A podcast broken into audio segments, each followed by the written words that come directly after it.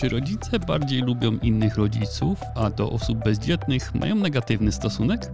Co sprawia, że decydujemy się udzielić komuś pomocy w sytuacji zagrożenia i czy jest to tylko ludzka empatia? Czy istnieje szybki, prosty i tani sposób na lepszy monitoring stanu mostów, z których korzysta masa ludzi na całym świecie? Arkadiusz Polak, witajcie w 66. odcinku podcastu Naukowo, który jeśli przypadnie Wam do gustu, możecie wspierać w serwisie Patronite lub po prostu stawiając mi kawę. Wszystkie linki znajdziecie w opisie odcinka. I tu moja stała już prośba o udostępnienie go dalej i subskrypcję podcastu. Nie przegapicie w ten sposób kolejnych odcinków, a mnie bardzo to pomaga w docieraniu do nowych słuchaczy. Nie przedłużając, zapraszam na kolejną porcję ciekawych naukowych badań. Człowiek ma skłonność do tego, aby przychylniej patrzeć na podobnych sobie ludzi w różnych aspektach, dotyczących np. wieku, religii, płci czy upodobań politycznych. Zjawisko to ma różne nazwy, w zależności od tego, jaka nauka się do niego odnosi. W socjologii nazywa się homofilią, w politologii jest to polaryzacja afektywna, a w psychologii faworyzowanie grupy. A co z grupą szczęśliwych posiadaczy potomstwa? Czy rodzice preferują innych rodziców? A jeśli tak, to czy ma to jakieś znaczenie w stosunkach międzyludzkich? Większość ludzi w końcu staje się rodzicami i wynika to z pronatalizmu, czyli funkcjonującemu w społeczeństwie przekonaniu o potrzebie rodzicielstwa oraz polityce wielu krajów, które promują i sprzyjają posiadaniu dzieci. Ale część ludzi wyraźnie i jednoznacznie potomstwa mieć nie chce i to one są nazywane bezdzietnymi. Swoim przekonaniem różnią się od osób na rodzicielstwo niezdecydowanych, oraz od osób, które nie planują mieć dzieci, ale mają obojętny stosunek do tego, czy chciałyby mieć dzieci. Spadające w wielu krajach wskaźniki urodzeń sugerują, że liczba osób bezdzietnych będzie się powiększać, a wraz z nią zmieniać się też może postrzeganie tej grupy ludzi.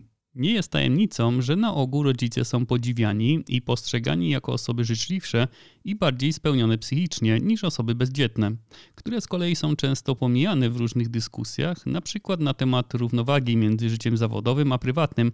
Pada tu argument nie zrozumiesz, bo nie masz dzieci. Zdarza się, że ludzie dzieci nieposiadający są postrzegani jako niespełnieni życiowo, jako ci, którzy nie spełnili swojej podstawowej roli w społeczeństwie.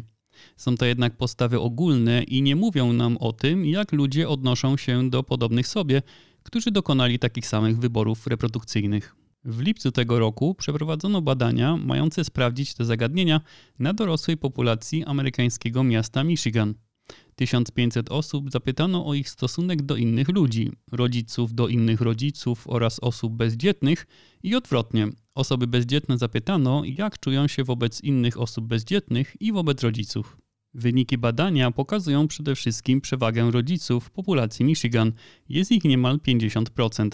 Osoby bezdzietne stanowią tam nieco ponad 21%, resztę stanowią grupy niezdecydowanych, tych, którzy posiadanie dziecka odkładają w czasie, obojętnych lub tych, którzy dzieci mieć nie mogą. Ten wynik jest bardzo ważny, ponieważ sugeruje, że rozmiar populacji osób bezdzietnych był do tej pory mocno niedoszacowany, co może mieć wpływ na trendy demograficzne i polityczne. Rządzący często opracowują politykę zaprojektowaną w celu wspierania rodziców i dzieci, rzadko koncentrując się równocześnie na potrzebach dużej i potencjalnie rosnącej populacji osób bezdzietnych. Wśród tej grupy, która jasno i wyraźnie deklaruje, że dzieci mieć nie będzie, sprawdzono w jakim wieku tę jakże ważną decyzję podjęli. Okazało się, że większość dokonała takiego wyboru w wieku nastoletnim lub maksymalnie jako dwudziestokilkulatkowie. Łącznie to około 65% takich decyzji. Badanie przeczy też częstej reakcji na wieści, że kobieta dzieci mieć nie chce. Mówi się wtedy, że z czasem zmieni zdanie, ale wyniki pracy pokazują, że trzymają się one swojej decyzji i nawet średnio w wieku 38 lat dzieci nadal nie posiadają. Jak zatem te dwie grupy, tak różnie postrzegające potrzeby rodzicielstwa, postrzegają innych? Sprawdza się to za pomocą tzw. Tak termometru uczuć, prosząc o ocenę, jak ciepło czuje się wobec grupy w skali od zera, czyli bardzo chłodnej oceny, do 100, czyli bardzo ciepłej. Takie badania przeprowadzono już wcześniej, badając stosunek do ludzi z grup religijnych, pokazując bardzo pozytywny stosunek białych ewangelików do innych białych ewangelików na poziomie 82 punktów. Także ateiści odnosili się na podobnym poziomie niezwykle ciepłych uczuć do innych ateistów. Pokazuje to jasno faworyzowanie wewnątrz grupy i niechęć do ludzi spoza niej, gdyż ewangelicy postrzegali chłodno ateistów i vice versa. Ateiści oceniali temperaturę uczuć do ewangelików na poziomie 29 punktów. Podobny sposób oceny użyto porównując rodziców i osoby bezdzietne. Pierwszym wnioskiem jest wyraźna obserwacja, że rodzice lubią innych rodziców, odnoszą się do nich znacznie cieplej niż do osób bezdzietnych, faworyzują więc grupę, do której sami należą. Drugie spostrzeżenie jest już zaskakujące, ponieważ nie można tego samego powiedzieć o osobach bezdzietnych.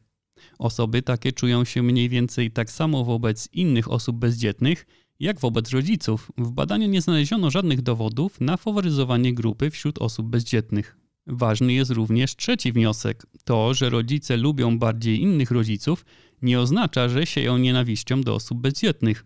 Zarówno rodzice, jak i osoby bezdzietne mają mniej więcej taką samą temperaturę uczuć w stosunku do osób bezdzietnych. Warto tu przytoczyć ograniczenia tego badania, które było wykonane wśród populacji jednego miasta. Warto by było zbadać te kwestie w innych krajach, gdzie wyniki mogą być inne. Trzeba też pamiętać o tym, jakie czynniki wpływają na decyzję o nieposiadaniu dzieci. Badanie przeprowadzono przed pandemią COVID, a mogła ona wpłynąć na decyzje dotyczące posiadania dzieci, podobnie jak na przykład postępujące zmiany klimatu. Jakie znaczenie ma zatem to badanie? Autorzy pracy wskazują na potencjalne skutki faworyzowania członków swojej grupy. Chociaż badanie nie przynosi dowodów na to, że rodzice nie lubią osób bezdzietnych, to ich silna preferencja dla innych rodziców może prowadzić do nieumyślnego wykluczenia osób bezdzietnych. Przykładowo, gdy rodzice organizują sąsiedzką imprezę, to mogą być bardziej skłonni do zwerbowania innych rodziców do pomocy, co z kolei może prowadzić do wykluczenia osób dzieci nieposiadających. To zjawisko może się rozszerzać na większe skupiska ludzi. Niektóre dzielnice w amerykańskich miastach są oznaczane jako przyjazne rodzinie, a w internecie odnaleźć można poradniki dotyczące skutecznego poszukiwania takich miejsc odpowiednich dla rodzin z dziećmi. To oznacza, że pojęcie rodzina ma zastosowanie tylko wtedy, gdy obecne są dzieci. Przy słusznej potrzebie dążenia do wzrostu wskaźników urodzeń w wielu krajach i promowania posiadania dzieci, aby istniała stabilna zastępowalność pokoleń, ważne są również badania pokazujące niedoszacowaną wielkość grupy ludzi, którzy dzieci mieć nie będą i dążenie do odpowiedniego ich uwzględnienia w polityce demograficznej czy stosunkach społecznych. Technologie mobilne błyskawicznie rozpowszechniły się na całym świecie – Według szacunków z 2019 roku ponad 5 miliardów ludzi posiadało wówczas urządzenia mobilne, a ponad połowa z nich była smartfonami.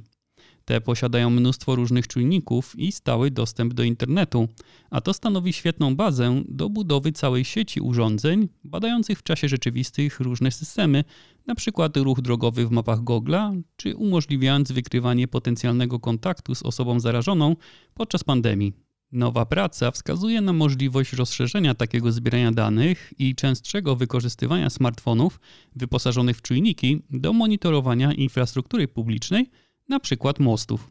Wymagają one bowiem szczególnej uwagi, a uwzględniając ich liczbę, w samych Stanach Zjednoczonych jest ich około 600 tysięcy, znacznym wyzwaniem jest ich odpowiedni monitoring. Konsekwencje zaniedbania tej kwestii mogą być dla ludzi katastrofalne. W sierpniu 2007 roku most w Minneapolis na rzece Mississippi załamał się, powodując śmierć 13 osób właśnie na skutek niewłaściwego monitoringu, nieprawidłowego utrzymania jego stanu i wielu prowizorycznych napraw. Według raportu amerykańskiego Stowarzyszenia Inżynierów Cywilnych, tysiące mostów zbudowanych w latach 50. i 60. jest zagrożonych zawaleniem, a wraz z postępem cywilizacyjnym przyjmują one większy ruch niż ten, do którego zostały zaprojektowane, przyspieszając proces degeneracji. Skutki błędnego projektu można za to obejrzeć na filmie z 1940 roku, pokazującego katastrofę mostu Tacoma, który zawalił się pod wpływem wiatru, wcześniej malowniczo falując, zaledwie 4 miesiące po oddaniu go do użytku. Link do archiwalnego filmu znajdziecie w opisie odcinka. Wydawać by się mogło, że w XXI wieku czujniki montowane na mostach są standardem, ale ich wysoki koszt zarówno instalacji, jak i późniejszego utrzymania powoduje, że współczesne oceny stanu mostów opierają się głównie na notatkach z inspekcji terenowych, a nie na dużych, cyfrowych zbiorach danych. I tu do gry wchodzą zwykłe smartfony, znajdujące się w pojazdach czy w kieszeniach ludzi przemieszczających się mostami podczas codziennych podróży. Czujniki przyspieszenia i GPS są standardem w takich urządzeniach, jest więc wszystko, co potrzeba do monitorowania stanu mostów. Pytanie, na ile czułe będą te czujniki i jak bardzo wiarygodnych danych będą dostarczały. Tym zajęli się badacze w nowej pracy, biorąc za cel Golden Gate Bridge w San Francisco, most wiszący o dużej rozpiętości przęseł.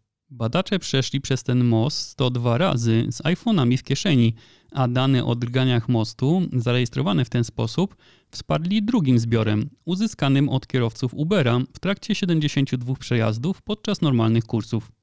Most Golden Gate posiada też własną, bezprzewodową sieć monitoringu. Dane można więc było porównać z tymi pochodzącymi od 240 akcelerometrów zamontowanych na stałe na moście.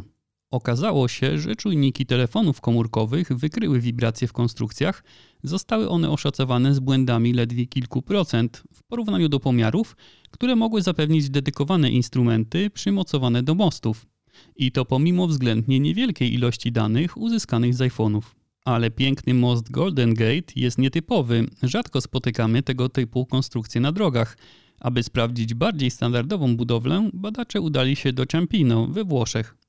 Most na trasie E80 również monitorowany był za pomocą sześciu stacjonarnych czujników, a badacze tym razem poprosili ekipy utrzymania dróg o zainstalowanie specjalnej aplikacji na urządzeniach z Androidem.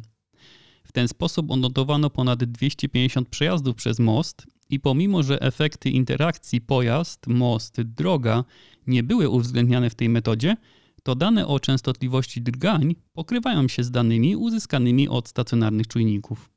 Autorzy pracy wnioskują, że pojedyncze przejście z telefonem komórkowym zbiera tyle samo informacji o moście, co 100 lub więcej czujników stacjonarnych. Dzieje się tak dlatego, że telefony mogą pobierać dane w sposób ciągły w trakcie przejazdu, a nie zbierać dane jedynie z określonych miejsc wzdłuż mostu. Dane pozyskane przez smartfony w kieszeniach ludzi prawdopodobnie nie mogą całkowicie zastąpić dedykowanych czujników do monitorowania mostów, ale telefony komórkowe są nie do pobicia pod kilkoma względami: mobilności, skali i możliwości długoterminowego monitoringu w czasie rzeczywistym. Przy wykorzystywaniu danych z takiego powszechnego smartfonowego nadzoru, sztuczna inteligencja może potencjalnie dostarczyć inżynierom i właścicielom mostów informacji na temat utrzymania i eksploatacji przy praktycznie niewielkich lub żadnych dodatkowych kosztach. To jedno z takich badań, którego wnioski i propozycje wprowadzone w życie mogłyby od razu dać świetne efekty. Autorzy pracy szacują, że wynikająca z tego poprawa w zakresie opieki nad starszymi mostami przedłużyłaby ich żywotność o około 2 lata, ale nowsze mosty mogłyby przetrwać prawie 15 lat dłużej, zanim wymagałyby przebudowy lub wymiany, niż gdyby nie były monitorowane z użyciem czujników w smartfonach. Wyniki tego badania mogą mieć natychmiastowy wpływ na zarządzanie mostami w wielu krajach, jeśli uda się przekonać do współpracy firmy transportowe, rządy państw lub po prostu podróżujących ludzi mających ze sobą zwykłe smartfony. Wyobraź sobie, że stoisz na peronie dworca, a w oddali widać nadjeżdżający pociąg. Nagle jedna z osób oczekujących na peronie potyka się i upada na tory. Co wówczas zrobisz? Podejmiesz ryzyko pomocy pomimo nadciągającego niebezpieczeństwa? Co w ogóle kształtuje ludzkie decyzje, czy interweniować i pomagać innym w niebezpieczeństwie? Wiele badań poświęcono próbie wyjaśnienia, w jaki sposób postrzeganie stresu u innych może wywołać motywację do pomocy, ale głównie wtedy, gdy pomagający nie jest w żaden sposób zagrożony. Temat dotyczy wielu ludzi na świecie, zwłaszcza tych, którzy zawodowo zajmują się pomocą innym ludziom, będącym w opałach i w sytuacji niosącej zagrożenie dla życia i zdrowia ratowników. Jedną z podstawowych zasad podczas udzielania komuś pomocy jest zapewnienie sobie bezpieczeństwa, aby móc skutecznie pomóc i nie narażać się na zostanie kolejnym poszkodowanym. Stąd wziął się cel omawianego badania określenie, w jaki sposób własne reakcje obronne na zagrożenie kierują decyzjami o pomocy innym w niebezpiecznych sytuacjach. Aby to sprawdzić, zorganizowano eksperyment, w którym poproszono 49 uczestników o podjęcie decyzji, czy pomóc innej, nieznanej osobie, uniknąć łagodnych wstrząsów elektrycznych. W każdej próbie uczestnik badania oglądał obraz wideo potencjalnych ofiar oraz wizualną wskazówkę sygnalizującą zbliżające się porażenie prądem, aby badacze mogli zmierzyć ich reakcję w stosunku do bliskości zagrożenia. Podczas eksperymentu ratownik proszony był o podjęcie decyzji, czy pomóc ofiarom uniknąć elektrycznego wstrząsu, ale jednocześnie ryzykując przy tym otrzymanie wstrząsu dla siebie. W niektórych podejściach decyzje te były podejmowane na początku próby, a w innych bezpośrednio przed impulsem. Jeśli uczestnik zdecydował się nie pomagać, ofiara zawsze była porażona prądem, ale jeśli decydował się na pomoc, istniało stałe prawdopodobieństwo, że zarówno ratownik, jak i ofiara otrzymają elektryczny impuls. Podczas wykonywania zadania aktywność w mózgach uczestników była obrazowana za pomocą skanera funkcjonalnego rezonansu magnetycznego, a po zakończeniu próby poproszono uczestników badania o ocenę stopnia stresu doświadczanego przez ofiary w każdym klipie pokazywanym podczas eksperymentu. Badani oceniali również, jak bardzo sami czuli się zagrożeni, kiedy widzieli na ekranie wizualne wskazówki dotyczące nadchodzącego zagrożenia. Wyniki badania pokazują, że ten sam mechanizm zachodzący w mózgu, który pozwala nam unikać niebezpieczeństwa, jest również aktywowany podczas bezinteresownych, pomocnych zachowań wobec obcych nam osób. Co zaskakujące, badacze nie znaleźli dowodów na to, że sama empatia, zdolność do postrzegania nieszczęścia innych ludzi ma jakiekolwiek znaczenie przy podejmowaniu decyzji o pomocy. Wyniki wskazują raczej, że to zaangażowanie obwodów strachu w naszych mózgach ułatwia pomaganie innym.